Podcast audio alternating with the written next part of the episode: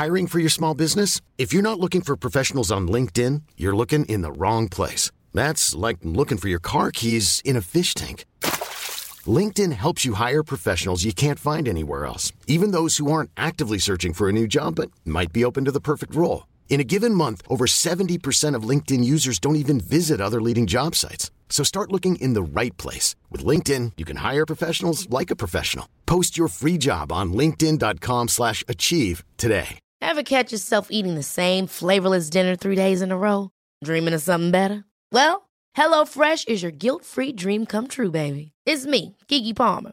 Let's wake up those taste buds with hot, juicy pecan-crusted chicken or garlic butter shrimp scampi. Mm. Hello Fresh. Stop dreaming of all the delicious possibilities and dig in at HelloFresh.com. Let's get this dinner party started.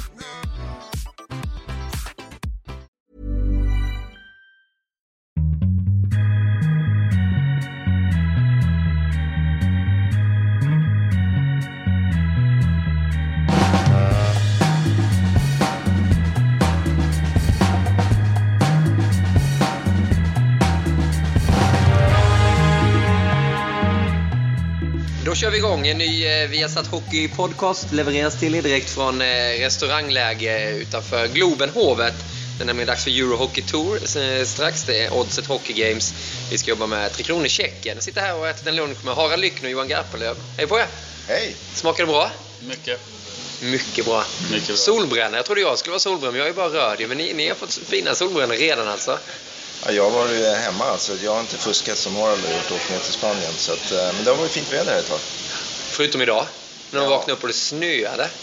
Första maj. Typiskt valborgväder. Hockeyväder. Alltid. Ja, det är hockeyväder. Ja, Där kan man gå in och sätta sig och titta. Ja, det var någon som skrev på Twitter sådär till mig, men du pågår hockeysäsongen året runt. Den gör ju nästan det nu för tiden. Det är inte många Ja, det är månader. augusti fram till eh, mitten på maj i Europa och i, ja, hela vägen till mitten på juni i, i NHL. Så det, är- det är långa säsonger. Men det är väl härligt att, att, att det är så. Ja. Det är ju perfekt. Man, man har ju lite till i sig. Ja. Man vill ju inte bara ta sommarlov än, även fast du spelar en runda golf per dag, Harald. Nu överdrev du lite grann, men eh, det går väl att kombinera. Spela golf och sola på dagarna och titta på hockey på kvällen. Ja, nej, perfekt. Jag tänkte vi skulle prata lite om, om VM som är i antågande här och så Stanley Cup också som vi hårdbevakar på via Satskanalen. Men först är det ju VM som kör igång den 9 maj. Eh, Eurohockey Tour, det kommer ni ju veta hur det har gått här när ni lyssnar på den här podcasten. Men VM, vad, vad känner ni? Den stora snackisen är ju självklart det här med alla nej tack. Och du har jobbat hårt med det här tidigare Gappen, när du var när GM för Tre Kronor. Du vet hur det funkar. Berätta för lyssnarna. Hur, hur går det till med den här kontakten man tar med spelarna? Eh, Jag kan ju bara berätta vad jag gjorde. Eh, Jag kom ju in eh, just eh, anställd för att ha kontakt med NHL-spelarna och då hade det varit lite eh, sämre kontakt från tidigare förbundskaptener. Eh, Och det jag gjorde egentligen var att eh, jag samlade ihop dem i augusti, eh, hade ett möte med dem, berättade vad jag skulle göra under säsongen, eh, att jag skulle hålla kontakten. Jag var det, eh, kontakten mellan eh, Svenska Hockeyförbundet och NHL-spelarna. Och det, kontakten under säsongen är ju egentligen, det handlar om telefonsamtal, det handlar om mail, det handlar om eh, eh, resor. Tre resor började vi göra över. Så vi körde en i november, en i eh, månadsskiftet där med JVM, eh, december, januari och sen en avslutande i eh, mars.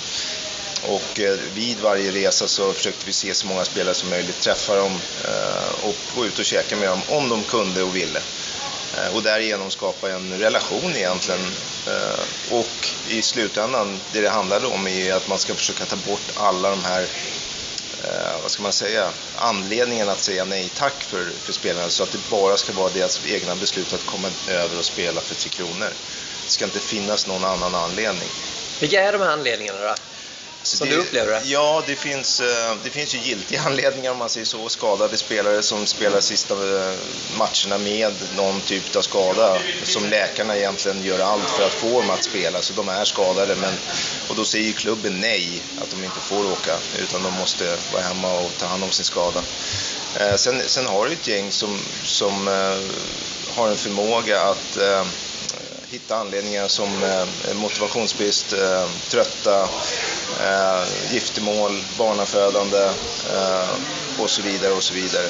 Och det är väl den gruppen som, som eh, jag tycker eh, det finns en frustration med. Jag tycker att de inte riktigt förstår helheten. Jag tycker att de tänker egoistiskt och eh, där måste det bli en förändring. Och hur ser du på det Harald, den här situationen som har kommit?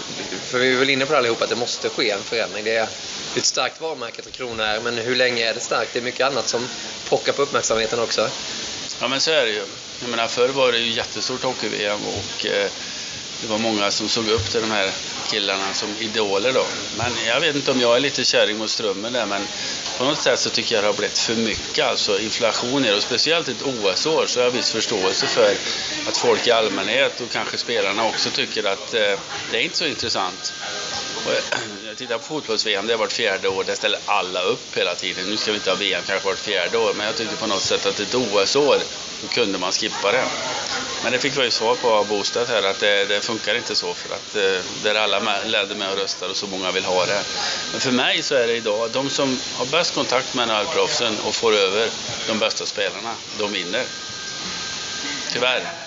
Det är bara OS vi får se de bästa spelarna tillsammans. Så, jag, menar, jag tror inte vi hade vunnit VM i fjol. Jag är säker på att vi inte hade vunnit VM om inte Sedin hade kommit hit. Och något år har ryssarna allihopa. Kanada spetsar till det ibland. Ibland är det lite mellanmjölk, men oftast har ju de bra lag. Och så vidare och så vidare. Jag håller med Harald. Alltså, det är självklart när det är ett OS-år att det är tufft att både spela OS och VM. Men det här är inte bara OS-åren det här sker.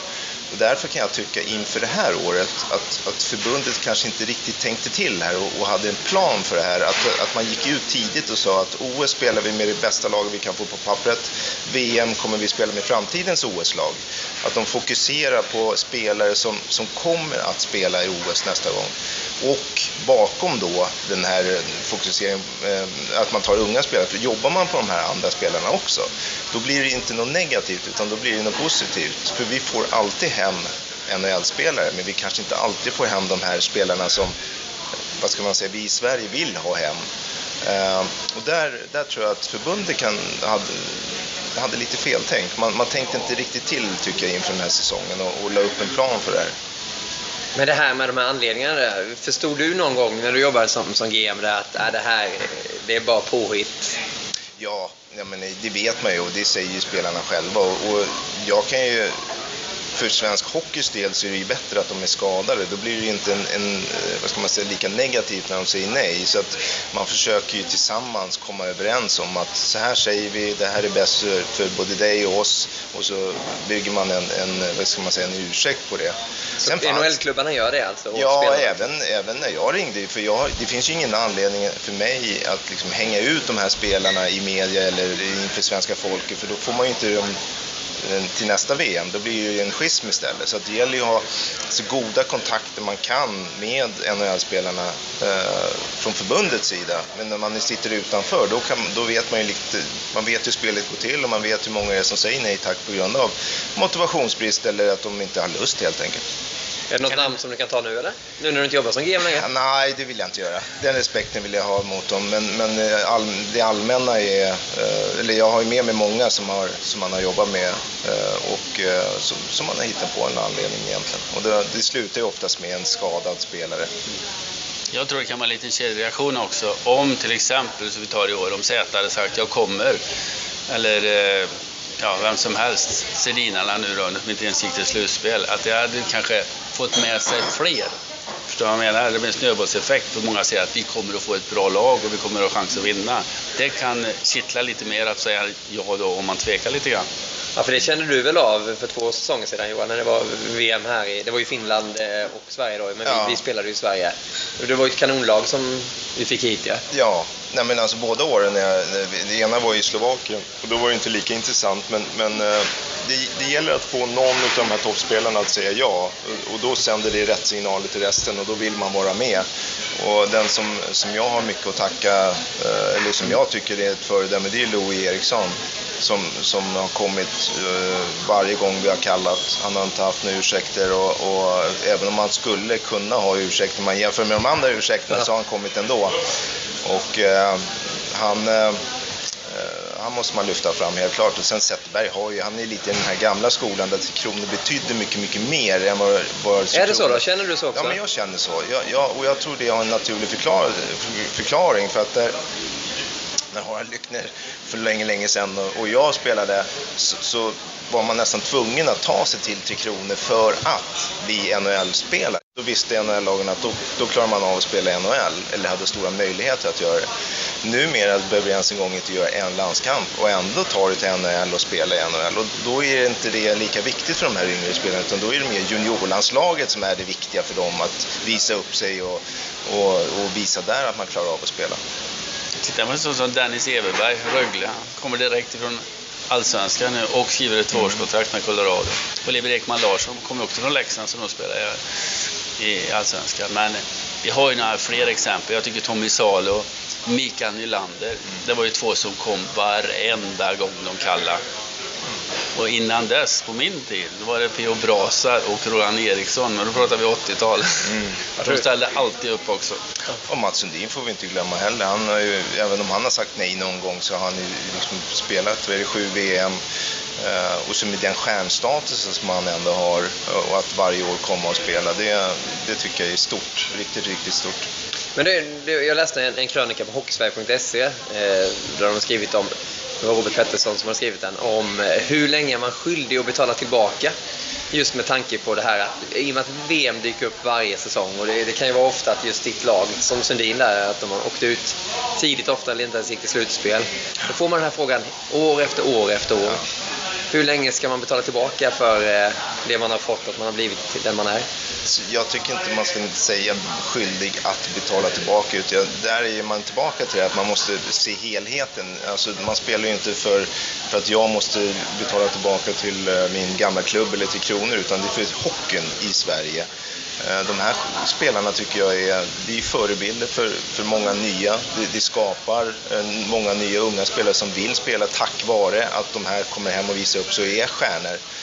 Och i och med att de lever i en ganska anonym tillvaro i NHL, många av dem, eh, fast de är stjärnor, för att vi har inte samma bevakning på våra NHL-spelare här i Sverige som, som vi kanske eh, fotbollsspelarna har som spelar i Europa där, där man kan se dem varje kväll. Då är det viktigt att de kommer hem och visar upp sig för att bygga det här intresset och egentligen hålla hockeyn så att de behåller sin position i svensk idrott. För någonstans så är det en konkurrens om alla människor eh, och ungdomar, var de vill börja spela, eh, vilken idrott de väljer och så vidare. Men ser ni detta som ett stort problem? Situationen som råder just nu? Nej, men jag tycker Garpen har rätt där, just att, att föra fram sporten hockey. Så måste man ha idoler och förebilder. Det är så det funkar. Och då måste man få se de här bästa spelarna vi har oftare för att liksom bli intresserad av hockey och, och börja med hockey. För nu har vi konkurrens från så oerhört mycket idag som man kanske inte tänker på. Och det är därför precis som du säger, extra viktigt att de bästa spelarna kommer hem och visar upp sig. Men då är du inne på lite, du, du skulle ju vilja att man kanske tar bort VM och inte har spelare så ofta eh, som det är nu. Ändå så sitter det två miljoner och tittar på finalen i fjol. Det var Sverige-Schweiz. En måndag, en vanlig arbetsdag, så var det, jag vet inte hur många tusental det var som tog sig till Kungsträdgården för att fira Sveriges folkkäraste landslag. Det, det är väl väldigt viktigt med VM-turneringen också just för varumärket. Jo, det är klart man sitter där när det är, men jag menar den här eh, fram till kvartsfinal så är det ju ganska ointressant om man ska vara riktigt ärlig. Det är då jag känner att VM börjar och även om man säger att ja, är det något annat så kommer jag göra det, men man sitter där ändå. Ja. Men jag, jag, tror ändå för att få de bästa spelarna att ställa upp oftare så får det inte bli, gå inflation i det. Jag menar, titta på simningen och kör EM, VM, långbana, kortbana. Man har ju ingen aning om, det är ingen status längre känner jag att vinna det. Handbollen är också inne på lite samma, det är VM och EM och hej och hå. Det måste vara stora grejer. Nu ska vi inte jämföra med OS och fotbolls-VM för det är vart fjärde år och det är extremt stort. Men, men eh, det känns lite grann som att eh, spelarna tycker det själva, att det, det, blir för mycket. Och det är inte den dragningskraften längre som det, det har varit tidigare. Tänker du med det Johanna? Nej, men jag, jag, känner väl, det är klart att, att man, eh, spelar man varje år så blir det ju, och, och, inte alla de bästa spelarna kan spela eh, tack vare att NHL och internationella ligger inte under samma tak. Och då blir det ju en, en naturlig, eh, vad ska man säga, inte en, en turnering där, där egentligen man spelar bara för sitt land, eller bara ska jag inte säga, men man spelar för sitt land. Inte mot de allra bästa spelarna utan det är en internationell turnering. Den här internationella turneringen, VM, den betyder jätte, jättemycket för varje land eh, för att eh, egentligen alltså få pengar till att utbilda nya spelare. Så det är därför den ligger kvar och intresset finns ju ändå där när vi har publiken. För skulle inte TV-tittarna vilja se det här, då skulle det inte vara VM varje år, utan då skulle det vara VM varannat år. Och jag känner igen att, att vi måste ta bort eh, fokus från att, att vi alltid ska ha Ehm, eller tro att alla de bästa spelarna ska vara där. Vi måste vilja få dit de som är tillgängliga. Men, men själva VM-turneringen är ju en förstklassig turnering. Det är ju kanonhockey. Ehm, det är en viktig del i mångas utbildning att bli så bra de kan bli. Ehm, så att jag, jag tycker vi måste liksom vända fokus och fokusera på det som är bra med turneringen istället. Men är det blir det att den här nya generationen är lite bortskämda då, som, som du var inne på, att det går snabbt att man nu tar sig till NHL, att VM är inget värde, de vet inte riktigt vad Tre Kronor betyder egentligen. Ja, jag tycker Garpen var inne lite grann på hur olika man tänker, typ den här gamla skolan med Zäta och de här kontra dagens hockeyspelare som är mer egoistiska helt enkelt i sitt tänk och, och sitt sätt att vara. Jag menar, ta bara där vi sitter nu. Nu ska Jaromir Jagr spela den här turneringen. Va? En av världens, kanske genom tiderna, bästa hockeyspelare. Och alla pratar om Jagr. Hade Z kommit så hade det varit lika stort med, med en sån ikon då. Så, så att visst är vi beroende av namn. Alltså en dragningskraft, namn som drar folket till hockeyn. Ja, men det är ju samma i fotbollen också. Alltså Zlatan, när, när, när det är landskamp så pratar alla om Zlatan. Man vet knappt vem, vilka mannaspelarna är i landslaget. Och de, man behöver de här fixstjärnorna, man måste ha dem. Det är det som det, det, det media skriver om, det är det som gör att folk läser om det, blir intresserade av det. Och sen igen, unga spelare vill bli som Zlatan, eller bli som Sundin, eller bli som Zetterberg, eller vem det nu än är.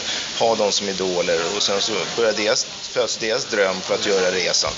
Och för att göra resan måste man ha en bra verksamhet och för att ha en bra verksamhet måste förbundet tjäna pengar. Så det blir liksom en kedja, en kedja som går hela tiden och det, det är där jag tycker att många NHL-spelare inte riktigt förstår. De ser liksom inte helheten, de ser bara egoistiskt till sig själv. Att jag har ingen lust i år och sen så tycker de att eh, ja, det spelar väl inte så stor roll. Det gör det. Det spelar roll. Och hur mycket spelar det roll då att den här VM-turneringen går i Minsk, alltså Vitryssland? Nu har det varit eh, Finland-Sverige, Sverige-Finland, två på raken. Man såg ju Kanada fick ju väldigt många fina spelare hit i fjol också. Det gick inte så jättebra för dem ute i kvarten, men det verkar som många söker sig till vilket resmål det är som är som arrangör, om du förstår vad jag menar. Ja, vad det gäller Kanada så är ju VM-turnering för dem, tyvärr, det är ju en semesterresa. De åker dit, de får ta med sig sina fruar, de bor förstklassigt, de gör i stort sett allt utom att, att träna inför matcherna. De, de hittar på massor med grejer. Och där har inte VM-turneringen samma status som den har kanske här i Europa än så länge. Eh, men eh, jag har varit i Vitryssland. Eh, man kan tycka och tänka vad man vill om det landet som land och, hur det drivs, men, men själva staden är jättefin. Rent och fint, jättefina hotell, jättefin hall. Så att det finns ingenting att klaga på runt omkring. jag tänker bara som spelare, om du har haft en NHL-säsong, du har lagt fokus på OS och sen, sen åker du ut i, nu då i åttondelen eller du inte ens tar dig till Stanley Cup så kanske inte det lockar så jättemycket att ta sig till Minsk kontra Stockholm i fjol.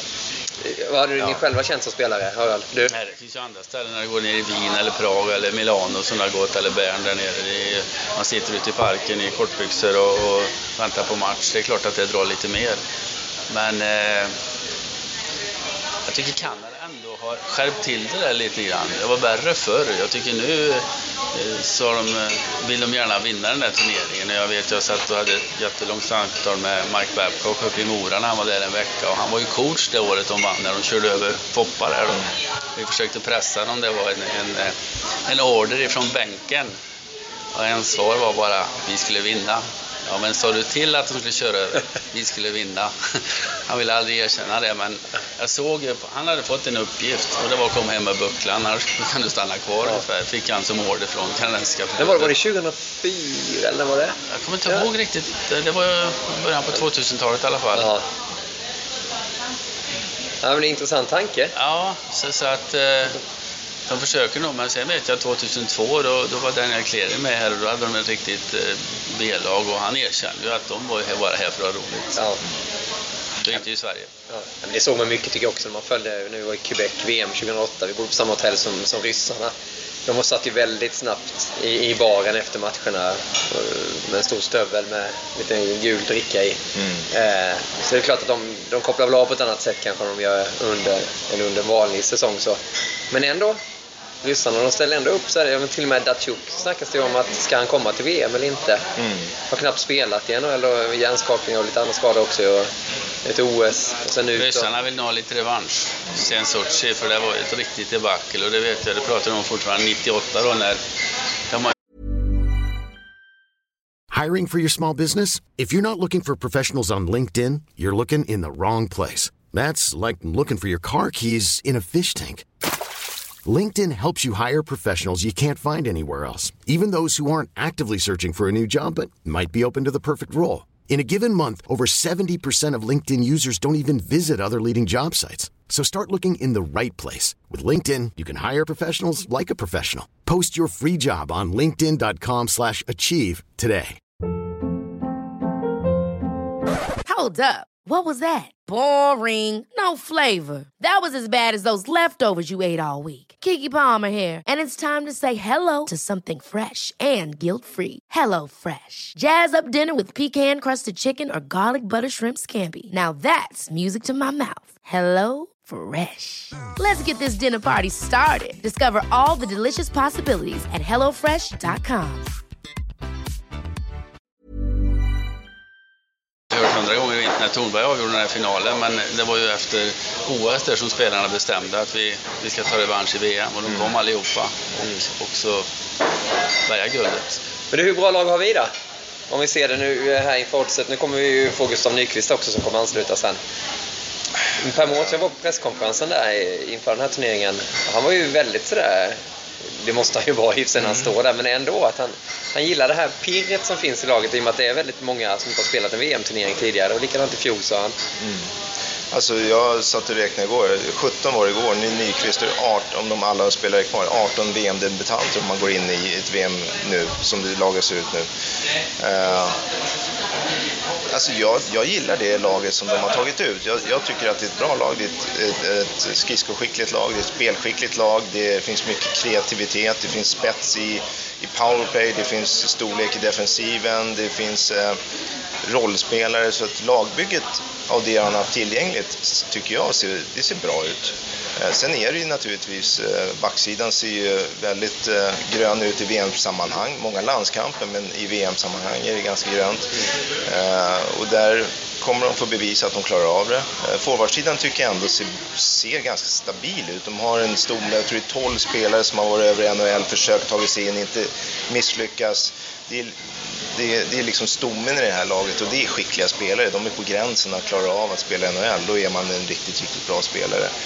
Eh, och eh, målvaktssidan känns den känns okej så här långt. Jag hoppas att någon av dem tar, liksom, gör resan och visar att, att de är så bra som, som de verkar tro att de är.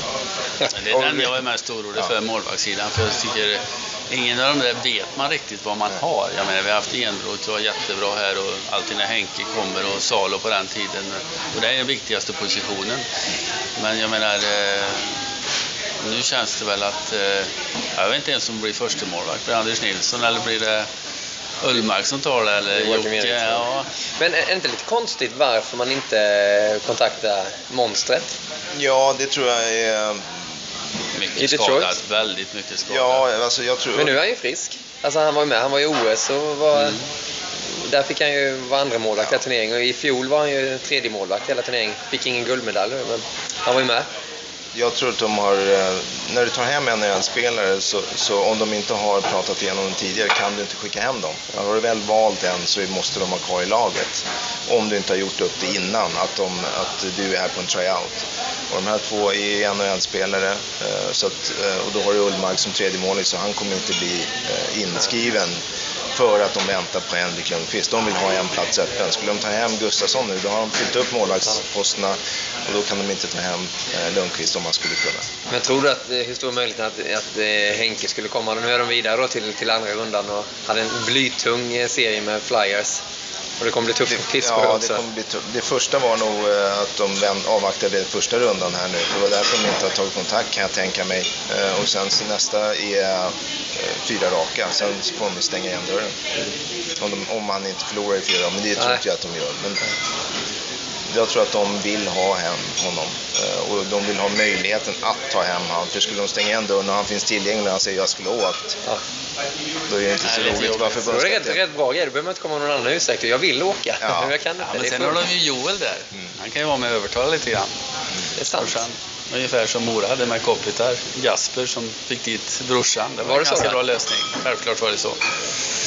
Men du annars då? Vad, vad tycker du om truppen det? Nej, jag tycker den är intressant. Jag pratade med Mattias Ekholm igår. Jag sa det är tur att ha har varit NHL-spelare nu för nu har han suttit på läktaren i två VM och inte fått vara med. Och nu, nu lär han väl få vara med när han kommer där bortifrån. Men jag tycker det är många intressanta spelare faktiskt. Och det ska bli kul att se de här Skellefteå-killarna, hur de klarar sig internationellt. Jag tycker de har eh, imponerat stort här hemma. Alltså Oskar Möller som alltid har varit skadad, han har varit uttagen till Kronor. Lindström nu som är med, och det tycker jag är jättekul. Eh, Jimmy vet vi vad vi får. Eh, det är en riktig klippa där. Så att, eh, vi spetsar ju till det här landslaget undan för undan. Och jag tycker Klasen och Dick Axelsson är intressanta spelare. Jag tycker bara de måste spela på 100% hela tiden. Det tycker jag inte de har gjort hittills, utan de har gjort vad som krävs. Men de är så talangfulla så de har mer att plocka ut av de killarna. Så att, eh, nej, jag, jag håller med Garpen där. Det, det, jag, det är inte första gången, jag kommer ihåg 92. Då, då ställdes ju Conny Evensson i samma problem. Det var ju inte en enda nästan som var med i OS som ville vara med i VM eller i Prag sen. Men ändå lyckas de mot alla odds gå hela vägen och det är väl den största sensationen genom alla tider nästan när vi höll på att inte gå vidare från gruppspelet. Du var med Problem-? Ja, spelar problem med Italien och, Ja. och allt vad det Ja, var. det var- Och sen så bara växte, slog ryssarna i kvarten, finnarna i finalen. Var det Schweiz i semi också tror jag va? Ja, Schweiz ser man. Så att eh, man svetsar samman och man tar väl ett större ansvar. Risken är när det kommer in sådana här spelare att man litar för mycket på att de ska greja det och så ska man åka med bara. Nu kan ju alla känna att jag måste ta ansvar för det, jag måste vara delaktig, jag måste bidra fullt ut. Känner ni så? 92 det är länge sedan, men ändå har du... Nej, alltså vi, jag, jag spelade i 91 när vi vann och då hade vi ett kanonlag. Eh, förlorade inte en match under hela VM-turneringen. Gick rakt igenom, slog ryssarna. Eh, Sundin blommade ut, Lidström var där. Eh, vi hade ett jättebra lob alla de här äldre var där och spelade.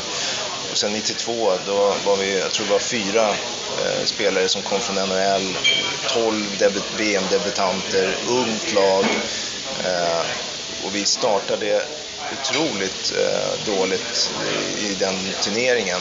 Eh, det var svarta sidor här hemma på, vi var sämsta laget någonsin och det var allt möjligt. Och på något sätt så, så lyckades vi vinna rätt matcher och tog oss vidare och sen så liksom växte självförtroendet och sen så hade vi ju som, som man har många gånger lite tur där att vi lyckades stå, slå ryssarna i kvarten och sen fick vi Schweiz i en semifinal som var ett ganska, på den tiden, inte lätt men lättare motstånd och sen finnarna tog sig till final och de hade vi ju eh, också övertag på innan ja, det började. Precis. Så att, så att man, man fick lite rätt lag och, och resan eh, vart eh, bra till slut men det var många gupp i vägen fram. Men är du mer stolt över det guldet? Med tanke på att eh, det inte var lika, då var du en av de stora stjärnorna som, som ställde upp också. Alltså jag, jag, man, jag tycker att när man vinner någonting så är det man kommer ihåg mest, det är ju första gången man vinner någonting. Eh, Så första VM-guldet tycker jag, liksom, och då vann vi, då hade man ju sånt självförtroende hela turneringen igenom där. Vi spelade så jättefint. I Vilka lirade du med då i din kedja? Jag tror det var uh, Micke Johansson och var Per Eklund med då? Per Eklund kan ha varit med då. Eh, eller om det var ni- 90, jag kommer inte ihåg. Nej. Nå, nå, Micke Johansson tror jag spelade Men med. 92 var det då du hade 92 spelade med Sundin och Forsberg. hygglig, hygglig Och kedja? då var ju Forsberg väldigt ung. Han kom Ja. Mm. in som 18-åring tror jag där. Eh, och eh, Sundin var ju också ung då. Han hade precis åkt över och var, började liksom etablera sig som en superstjärna där borta. Och så fick jag försöka åka och städa lite där. men men när man tittar på det laget sen så är det många från det laget som gick vidare och vart väldigt bra och hade långa NHL-karriärer. Så det var ju ett, det var ett ungt, talangfullt lag. Men just då där var det väl ganska orutinerat och inte riktigt så, man säga, etablerat som man, många kanske ville ha. Hur funkar det på den tiden då, när man blev eh, kallad efter din säsong var klar i NHL? Ringde förbundskaptenen över? Ja, då ringde förbundskaptenen. Då hade man ingen kontakt under säsongen. Då fick man bara ett samtal efter och frågade om man var intresserad av att åka. Men snackade ni ihop, eh, alltså typ du och Sundin då? Nej, det Det gjorde vi inte. Utan man, då, liksom, då bestämde man att man åkte bara egentligen direkt efter det. Man vill ju ha lite grann, det handlar ju om om man ska hinna packa ihop för att slippa åka tillbaka eller om man inte packar ihop och åker tillbaka för att sen packa ihop för att åka hem igen. Då. Det är ju det beslutet man måste ta. Ja. Men det ser man ju också hur staberna har förändrats. Jag menar, på den tiden med, med Conny och Kurre där, det, det var inte så många man runt landslaget. Nu läste jag listan här inför det som komma skall. och så att jag- Ryssarna de hade mer staff Mm. än vad de hade spelare på den där listan. Och jag menar, det är en 16-17 man runt ett lag idag. Så att, eh, man har ju olika arbetsuppgifter och man kan ju kanske sätta någon som har enbart det att sköta de kontakterna just för att, att det ska bli bra. Där, där tror jag att förbundet ska tänka om lite grann. Jag, jag tror att just den här tidsskillnaden, man, ska- man ska hitta någon svensk i, som bor kvar där borta. Typ en Modin, eh, Eh, som Fredrik Modin som bor i, jag tror han bor i Columbus nu eller om han har flyttat till Tampa, jag är osäker. Men som lever i den rätta tidszonerna för att liksom be han hålla kontakten hela tiden. För då räcker det med ett samtal över till honom och säga att vi är intresserade av de här spelarna, kan du liksom ringa? För annars får man sitta uppe på nätterna och det är ganska tufft för de svarar inte alltid och så ska man sitta och hålla sig vaken hela nätterna och så ber man dem ringa tillbaka och de ringer inte alltid tillbaka och då så liksom måste man hela tiden ligga på för att få kontakt. Har man någon där borta som lever i rätt tidszon så är det mycket, mycket enklare att ha den här kontakten som jobbar för förbundet. Så att, eh, jag tror att nästa steg är att hitta någon där borta och anställa på det jobbet. Fredrik Modin, förslaget. Ja, Thomas Holmström. Holmström. Han är på väg hem. ja det är sig på, ja, men jag tror Modin bor kvar väl Ulf. Nilsson också. Lillpröjsaren var väl kvar där borta va? Han bodde några år där. Sen Herre, kan väl du ta det jobbet? Flytta över till Florida? Ja, det kan vi göra. Det kan bli lite golf också. Men du, på tal om där borta så är ju NHL, det är ju framme i eh, andra rundan, alltså konferenssemifinalen nu. Och de som kommer mötas då, det är Minnesota mot Chicago, det är Anaheim mot eh, Los Angeles. Sen har vi Boston mot Montreal och Pittsburgh mot Rangers. Vad har du för favoriter, Harald, i Stanley Cup? Jag tycker Boston har sett bäst ut hittills eh, och det hör man ju på signalerna från Lord bland annat också. Aldrig spelat ett bättre lag och de verkar väldigt, väldigt kompletta. Och de är väl de stora favoriterna för mig. Ja, det är många som tror på dem. Vi hade studier där så, så både Mattias Nordström och Anders Hedberg att ja, han ändrade sig Hedberg. Han ändrade sig till Anaheim men han hade Boston först i alla fall. Vilka har du Johan? Uh, ja, men Boston är, kommer ju vara i final, det, det tror jag. De, de är klart bäst på östra sidan. Sen finns det många riktigt, riktigt bra lag på eh, västra sidan. Och Los Angeles nu har ju hittat rätt. Fyra raka mot San Jose nu och gått vidare. De kommer bli livsfarliga. Eh, sen- Chicago har också hittat lite ja, rätt faktiskt. Och jag, jag, säger, jag gjorde ju finalerna förra året och såg Chicago. Boston är ett bra lag, men, men de, är, de har svårt mot skickliga, snabb, spelskickliga lag som spelar i högt tempo. Det var precis det som som eh, Chicago vann på förra året. Att de, de började utmana Chara när han började bli lite trött i slutet av, eh, av den här, ja, när, det blir, när man börjar spela sin 22, 23, 24 match på väldigt kort tid. Då, då har de här spelarna tappat lite fart och då börjar de utmana han börjar, och då hittar inte han rätt i sitt spel. Så jag skulle nog Chicago eller, måste jag välja ett lag förresten? Ja, Ja, men då, då säger jag att det blir en, eh, jag säger Chicago igen, de vinner igen. Ja, de har verkligen fått igång jag menar, en sån som Taves också. Verkligen, jag gillar det här bäst när det gäller. Han har ju verkligen klivit fram nu när det handlar om mest under säsongen också. Då. Jag gillar de här spelarna som gör Ja, det. Man, man såg många i Kane. Kings, ja, Ja. Kane. Men Kings-spelarna också där, då var det ju Dustin Brown var bra sen och Kopita Mm. var i laget här också. För hur svårt är det att vända som Kings gjorde mot San Jose? 0-3 till Det ska- 4-3. Det har hänt fyra gånger. gå. Du som har spelat bäst av sju serier, har du kanske också gjort det i finalen? Uh, hade tre, kanske? Har ju varit bara sex, men vi spelade bästa sju i både kvarts och semi det året vi vann med Modo. Men det är klart, leda med 3-0 och så här, tänk ta det lite lugnt. Det gör inget om de vinner en match. Oj, 3-2 är plötsligt. Då börjar jag på att funderas lite grann, för det, det är mycket mentalt där också. Och just att slå i den här sista spiken, det, det är många som har fått lite gummarm då. Ja, så var det. Det var lite vändningar. Minnesota vände ju mot, eh, mot Colorado också. Colorado som har haft en väldigt bra säsong innan. Nej, men det är en match sju, det kan gå åt vilket håll som helst. Det är små marginaler och, och det handlar om att få det där första målet. Och, och liksom, men, men San Jose där, jag tror att när det väl blev en match sju så var, hade deras självförtroende uh, var i botten. Ja. Uh, de, de kan ju inte det med slutspel eller? Nej, de har svårt att hitta rätt i slutspel. Jag vet inte om det handlar om spelartyperna de har i laget, att de inte har förmågan att, att leda sitt lag och, i ett slutspel som Chicago har med Taves och Kane som, som blir bara bättre ju viktigare det är. Uh, så att de har mycket kvar att bevisa San Jose i slutspelssammanhang.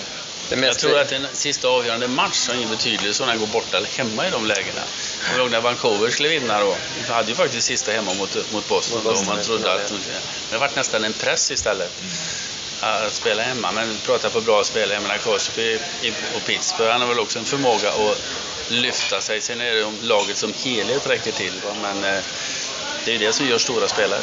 Det är ju det. Alltså slutspelen, det är där man verkligen blir, eh, vad ska man säga, en riktigt, riktigt... Det är där man bevisar hur bra man är tycker jag. I en grundserie kan det vara bra, du kan göra massor med poäng. Eh, men klarar du inte av att göra ett slutspel då kommer aldrig bli den här riktigt stora stjärnan. Och så jäkla tight det är i de här matcherna också. Jag bara rabblar upp eh, resultaten här mellan Pittsburgh och Columbus. Det blir alltså 4-3, 3-4, 4-3, 3-4, 3-1, 4-3. Du skulle inte leda med 3-1 där va? Nej. Ja, det var sådana vändningar i början, men det, det, är ju så jäkla... Ja, det som är intressant är ju att de här nya lagen har kommit upp. Man trodde ju alla Columbus skulle ut, äh, utmana Pittsburgh där, va? Även Minnesota här nu. Mm. Och jag menar Colorado som har gått dåligt, trodde man då hade en bra säsong. Dallas var inne och störde Anaheim mm. också. Mm. Så att, att det har ju varit väldigt ovisst överlag. Det var väl bara Montreal som vann fyra raka va? Mm.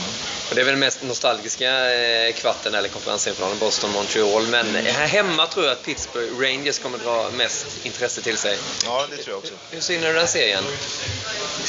Uh, jag, jag, jag gillar ju uh, Rangers, eh, de har ju bytt totalt spelstil i år och blivit ett offensivt lag och spelar med högre fart och, och kreativitet. Förra året var det ju nästan en mardröm att göra deras matcher. Ja, det är det, det bara... som Vancouver spelar i år. Ja, visst. Det var efter sargerna och det var sarg ut och det var knappt en pass på hela matchen och man bara kände liksom, vad håller de på med?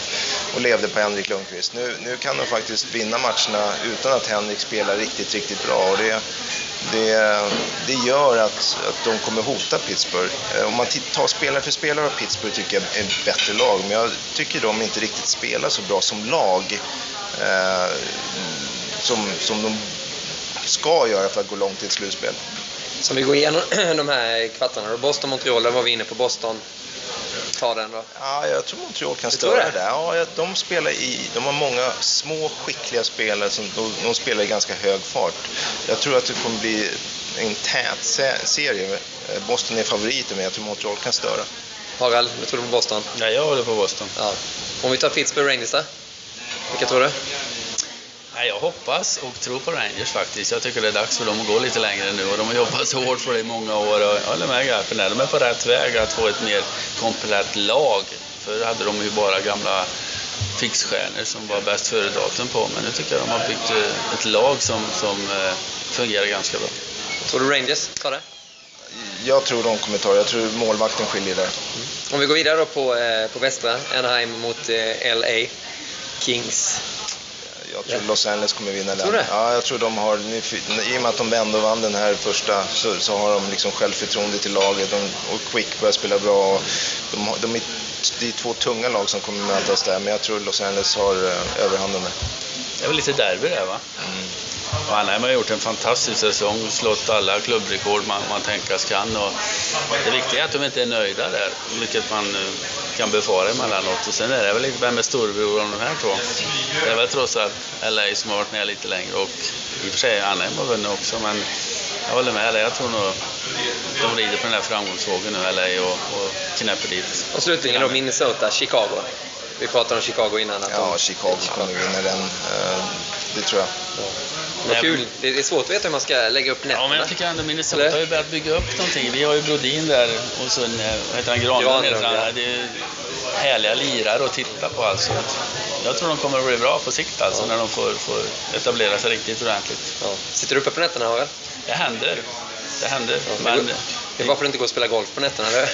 Nej, nu tycker jag du målar in mig i ett fel fack här. Jag skojar med det vet jag. Det vet jag.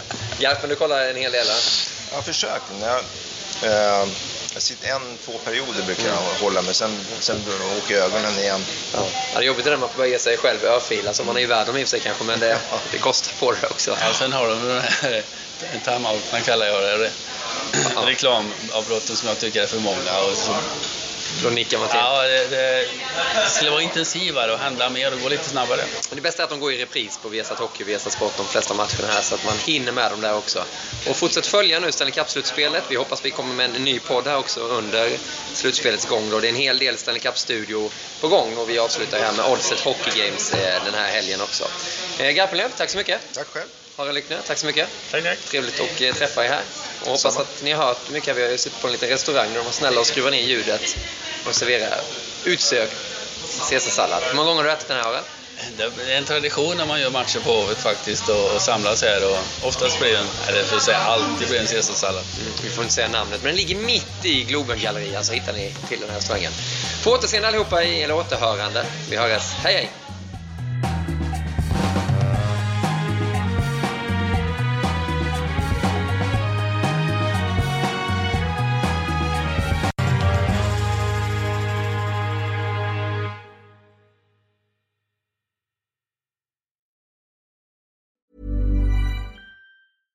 Ever catch yourself eating the same flavorless dinner three days in a row? Dreaming of something better? Well, HelloFresh is your guilt-free dream come true, baby. It's me, Gigi Palmer. Let's wake up those taste buds with hot, juicy pecan-crusted chicken or garlic butter shrimp scampi. Mm. Hello Fresh. Stop dreaming of all the delicious possibilities and dig in at HelloFresh.com. Let's get this dinner party started.